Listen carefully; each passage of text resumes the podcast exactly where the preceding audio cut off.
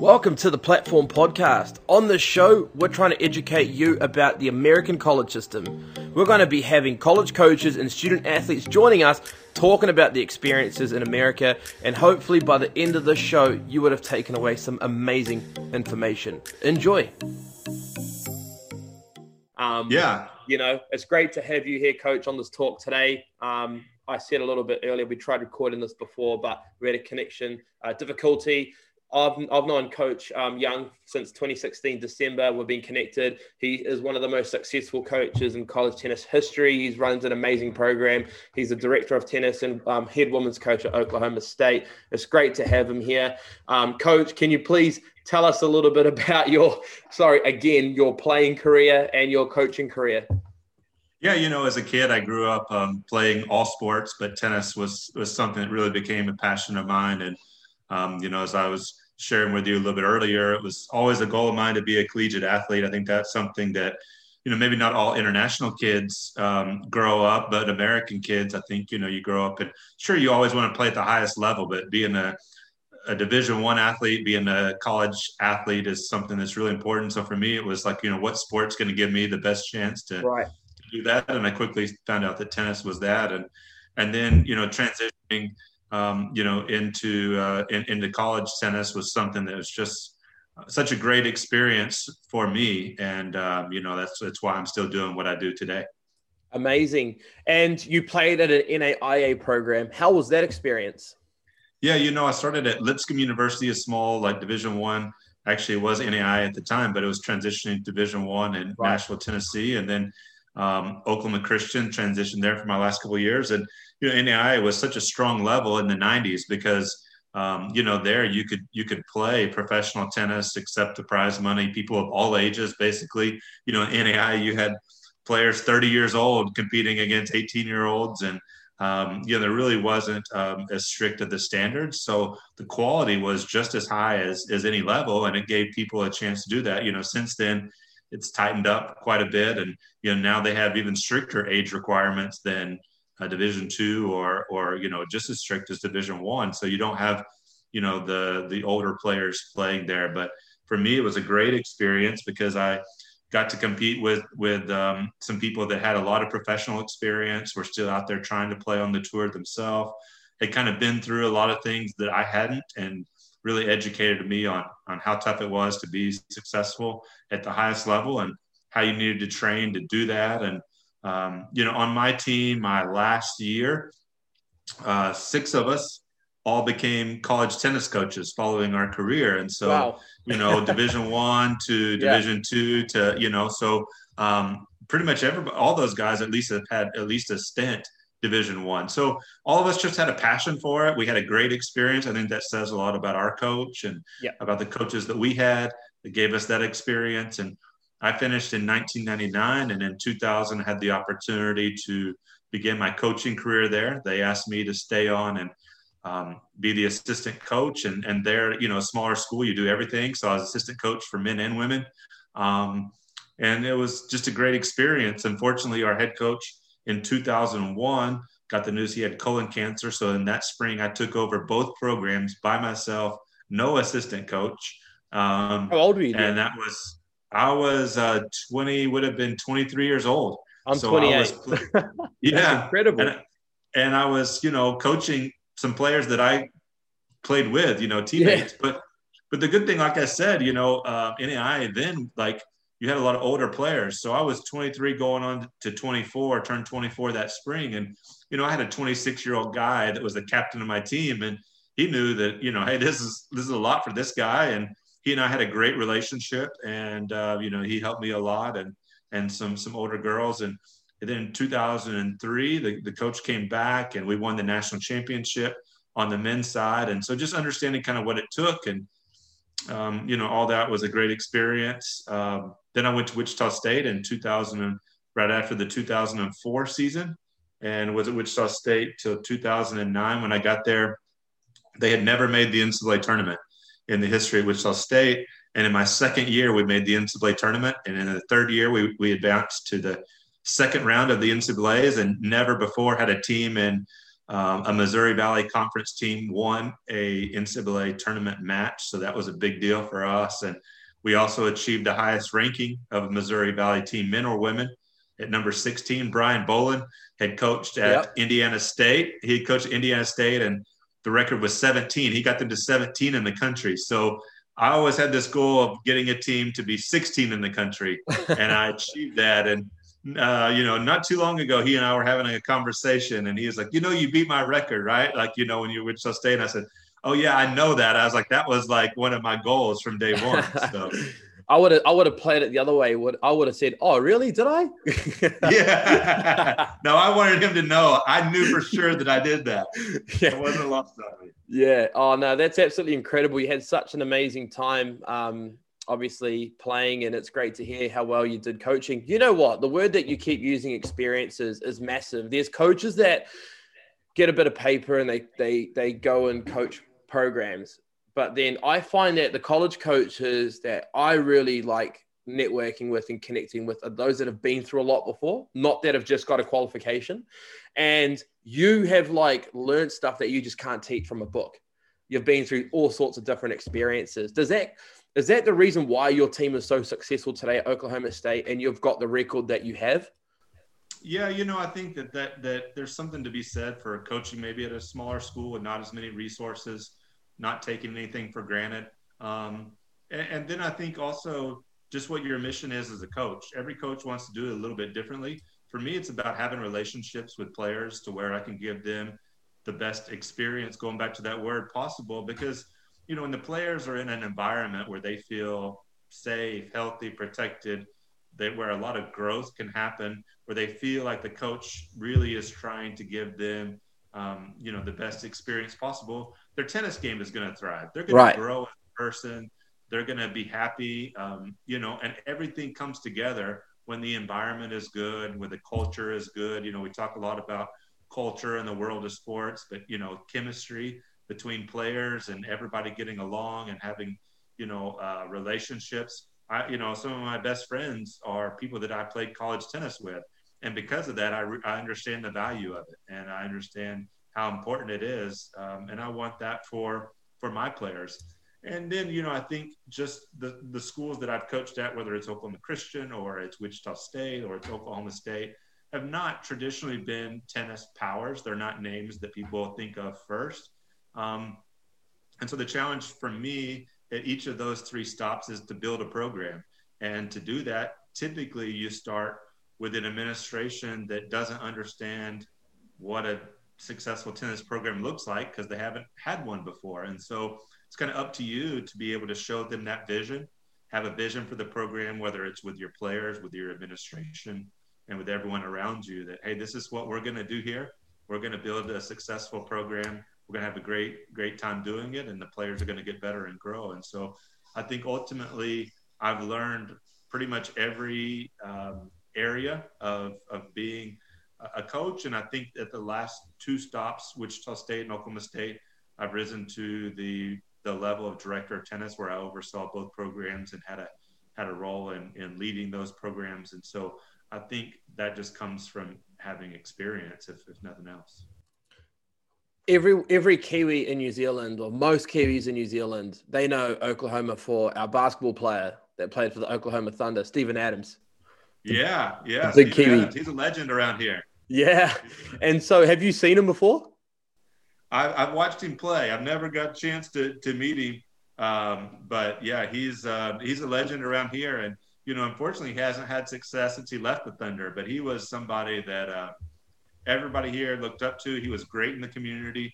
I think he did a great job connecting. And that's the thing about Oklahoma. I think it's a place where people are so friendly, and kind of the expectation that you're going to, you know, to look after each other, connect with people. That's really important. That's what makes Oklahoma State special. And that's what I think makes the Oklahoma City Thunder special, as they get out in the community. Steven Adams is always doing events in the community, giving back with camps and those things. So yeah, he's a legend. He's quirky. He has a great sense of humor. People just love his interviews and listening to him, and we all miss him here in Oklahoma for sure. I don't know if you know about his family, but his family are pretty successful here in New Zealand. His sister's an Olympian for New Zealand, Valerie Adams, shot putter. She's going to the Olympics. She's incredible. Absolutely incredible. A big family, right? And yeah. A lot of good athletes, yeah. Yep, awesome. And the thing I like about Steven Adams is, even though this is a tennis interview, I love it how we're talking about an NBA player, but what I like about Steven Adams is that he's probably the richest sports athlete we have in New Zealand, but he's so low-key. He's so chill. Like, he just doesn't show it. Yeah, definitely. I mean, he seems just like a guy you would want to hang out with. So hopefully maybe one day we'll both get that chance. Yeah, a guy that you want to hang out with, but not piss off, you know? That's exactly right. You want him on your side. Yeah, absolutely. Okay, for athletes that have never been to Oklahoma State, obviously everyone's seen the videos. We know how amazing the facilities are. But for someone that goes there every day, can you please paint a picture of what it's like? Yeah, I think Oklahoma State is a unique place because we have 26,000 students, but the campus is like pretty compact. So most of our kids come here and they can walk from their apartment to their tennis, to the tennis center, to where they eat, to where they go to class. Everything's within like a 1.5 mile square block. So everything's pretty compact. I find that for international kids, it's very appealing because they don't have to have a car. They can walk or bike or do everything. The campus is very safe. It's a very safe community. It's a kind of a small community around the university, and everything is kind of focused on the university.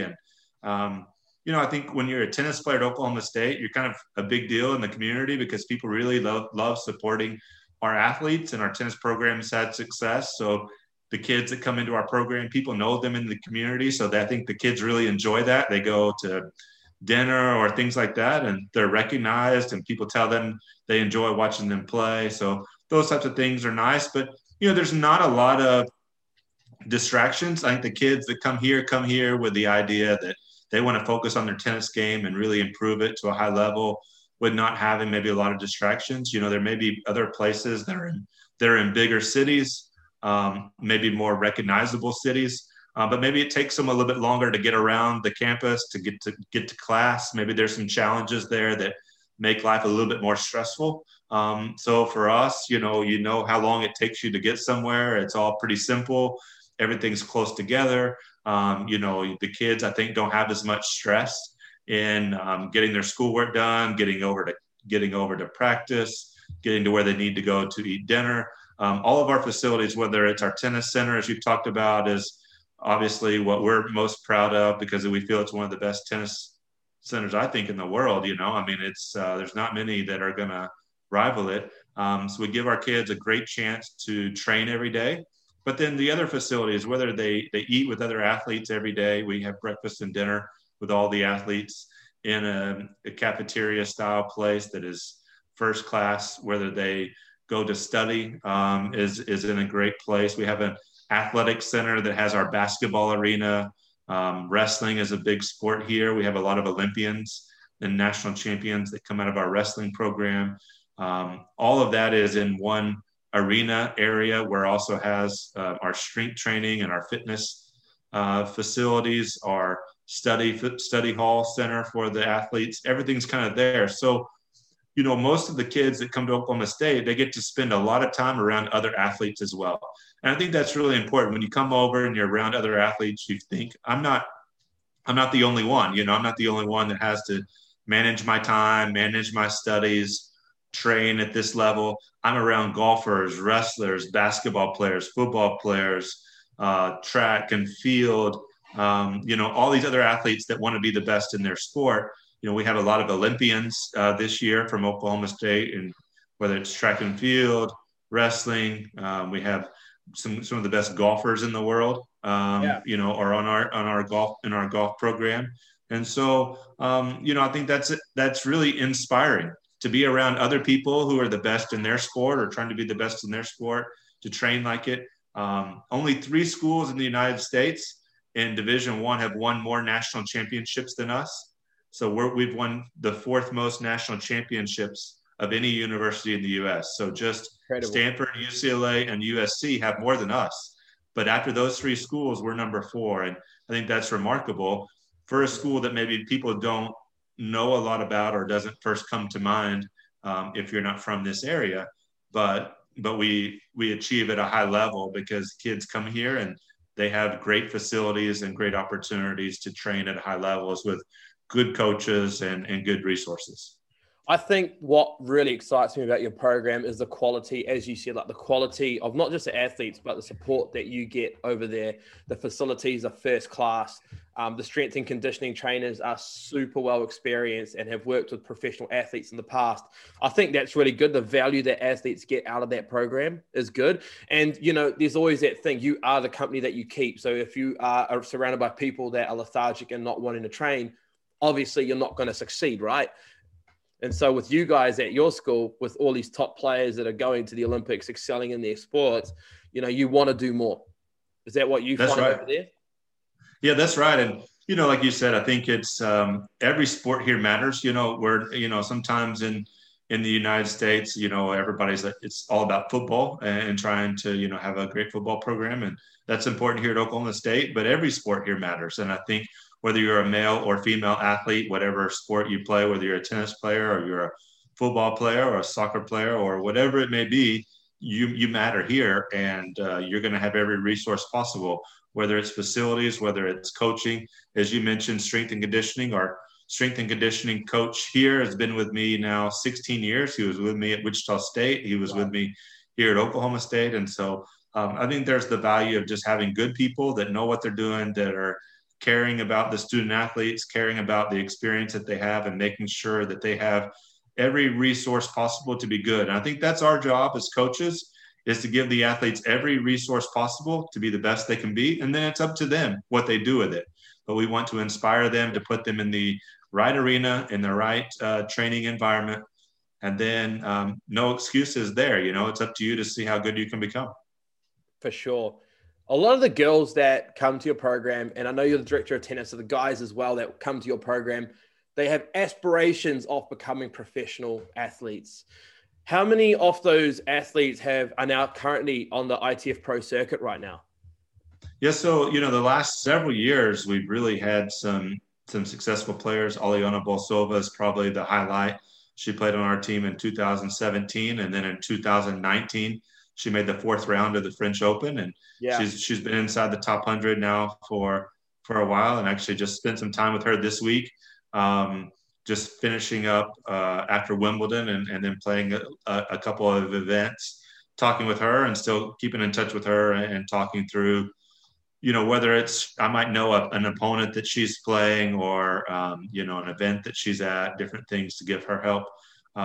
You know, we had Haley Carter come in and work with us as assistant coach in 2018, the next year, straight out of college, but maybe had lost her passion for playing a little bit. She came, worked with us for a year, and then she decided, wow, you know, after being here for a year and working with this program, I've found my passion again for playing. And you know, now she's a top 25 doubles player in the world.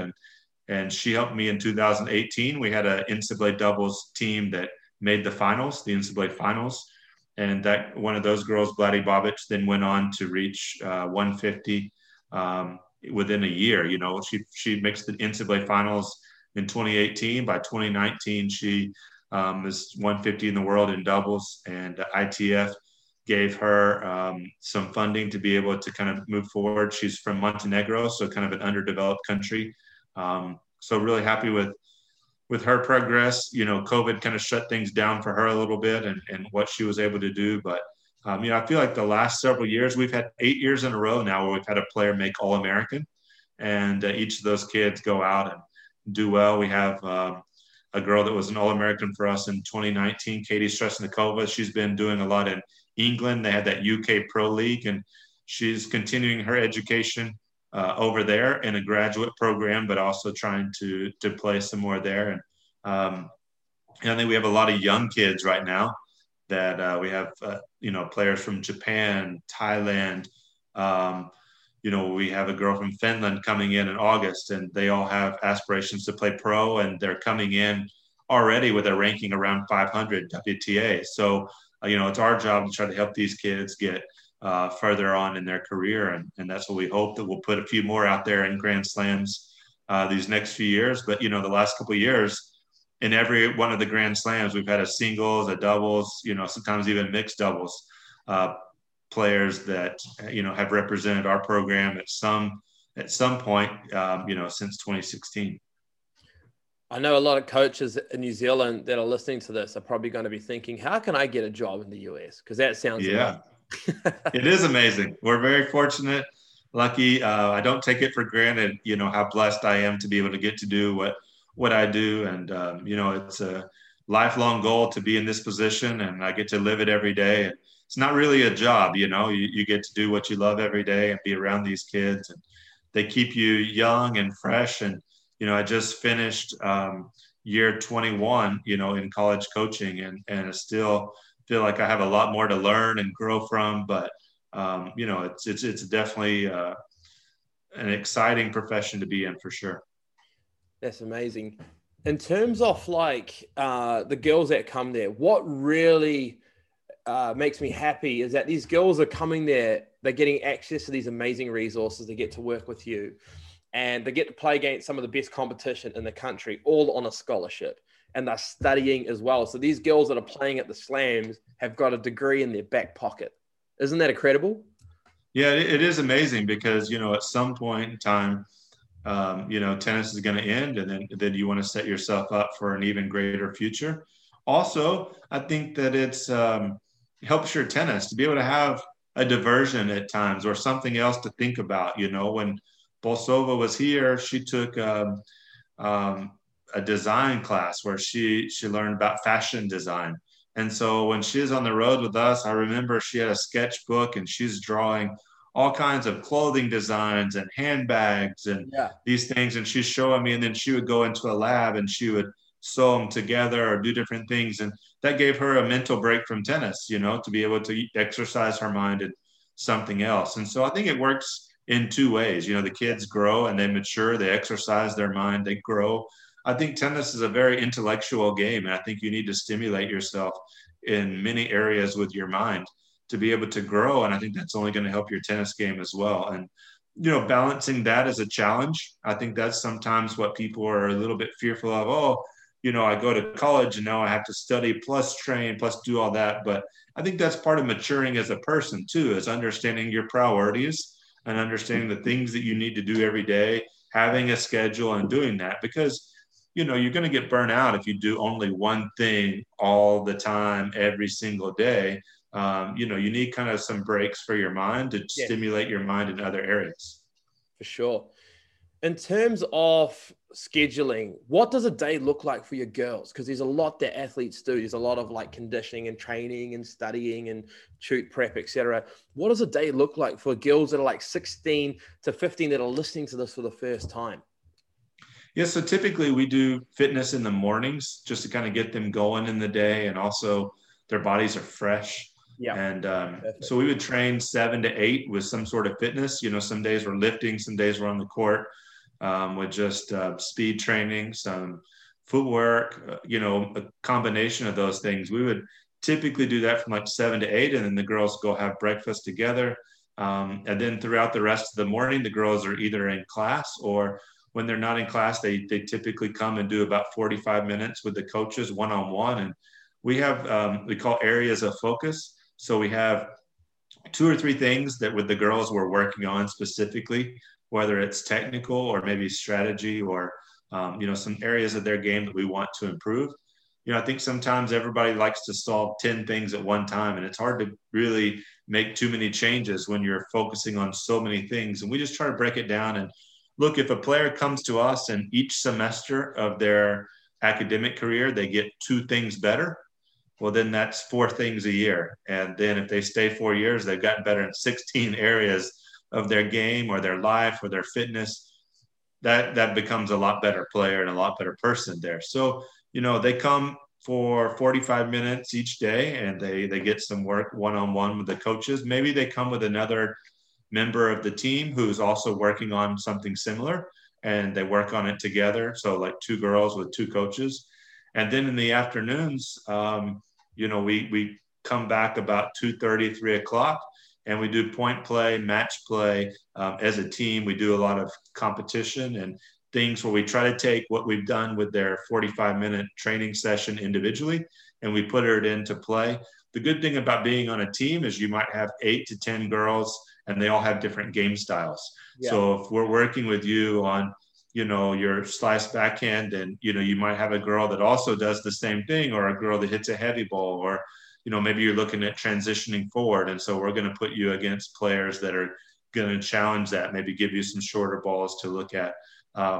So with that, I think that's the exciting part about college tennis, is you have so many different game styles that each day you can play against different players with different game styles, different approaches, be working on your game.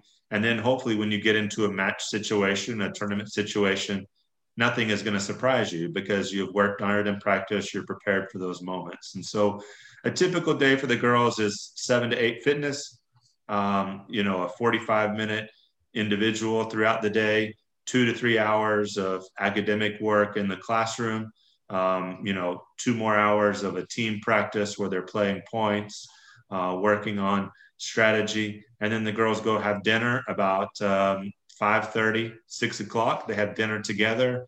And then it's time for studying with whatever they need. They can go into our academic services area and get tutoring in any class that they need. Maybe they have a math exam coming up and we get them a special tutor for that class. Any class they need, they can get a tutor.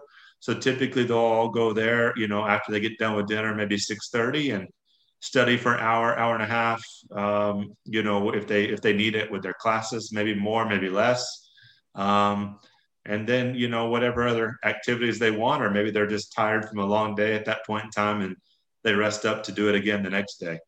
Typically for us, our matches with our team are Friday, Saturday, Sunday type on the weekends.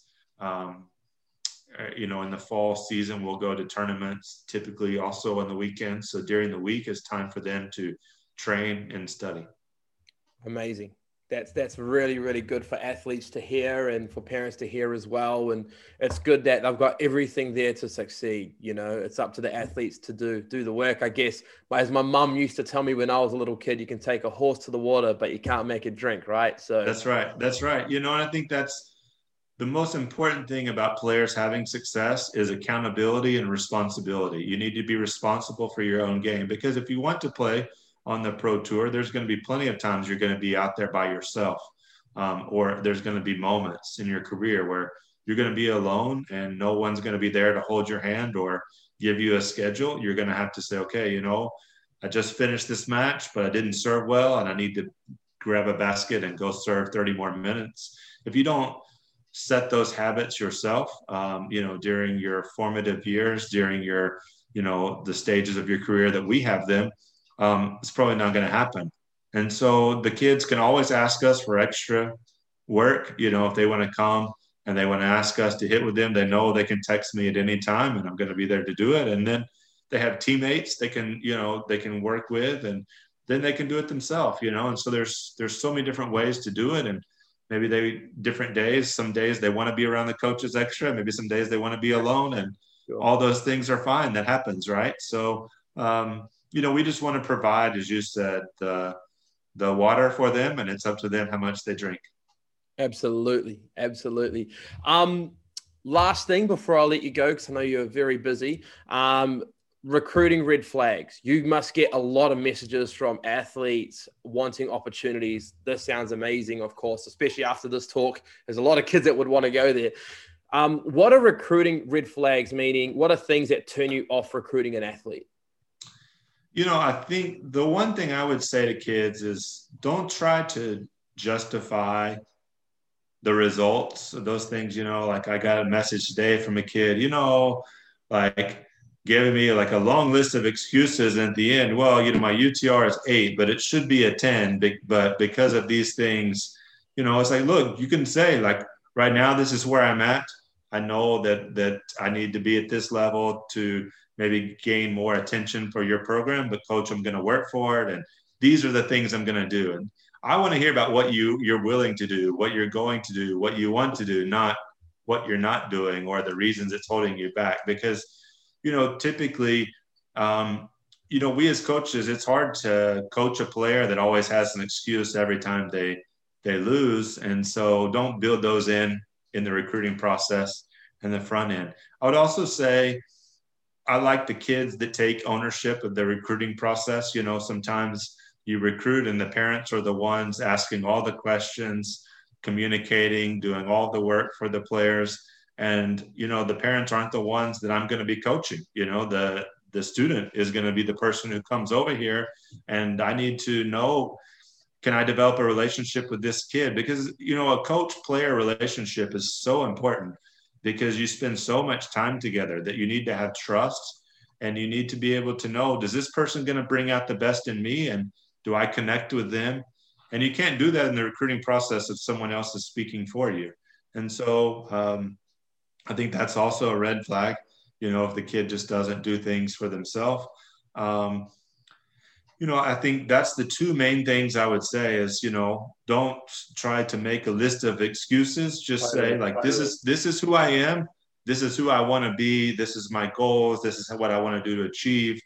You know, I might take a chance on a kid who maybe has less results, but they seem so driven. They seem so goal-oriented. They seem so passionate about wanting to get better, as opposed to a kid that is telling me all the reasons why they haven't achieved, you know, and trying to justify that. Look, we all go through different times and our games go up and down and all over the place. And there's a variety of levels. And, you know, the one thing I would say to you for all the kids that are listening is there's a level for everybody. There's a school for everybody.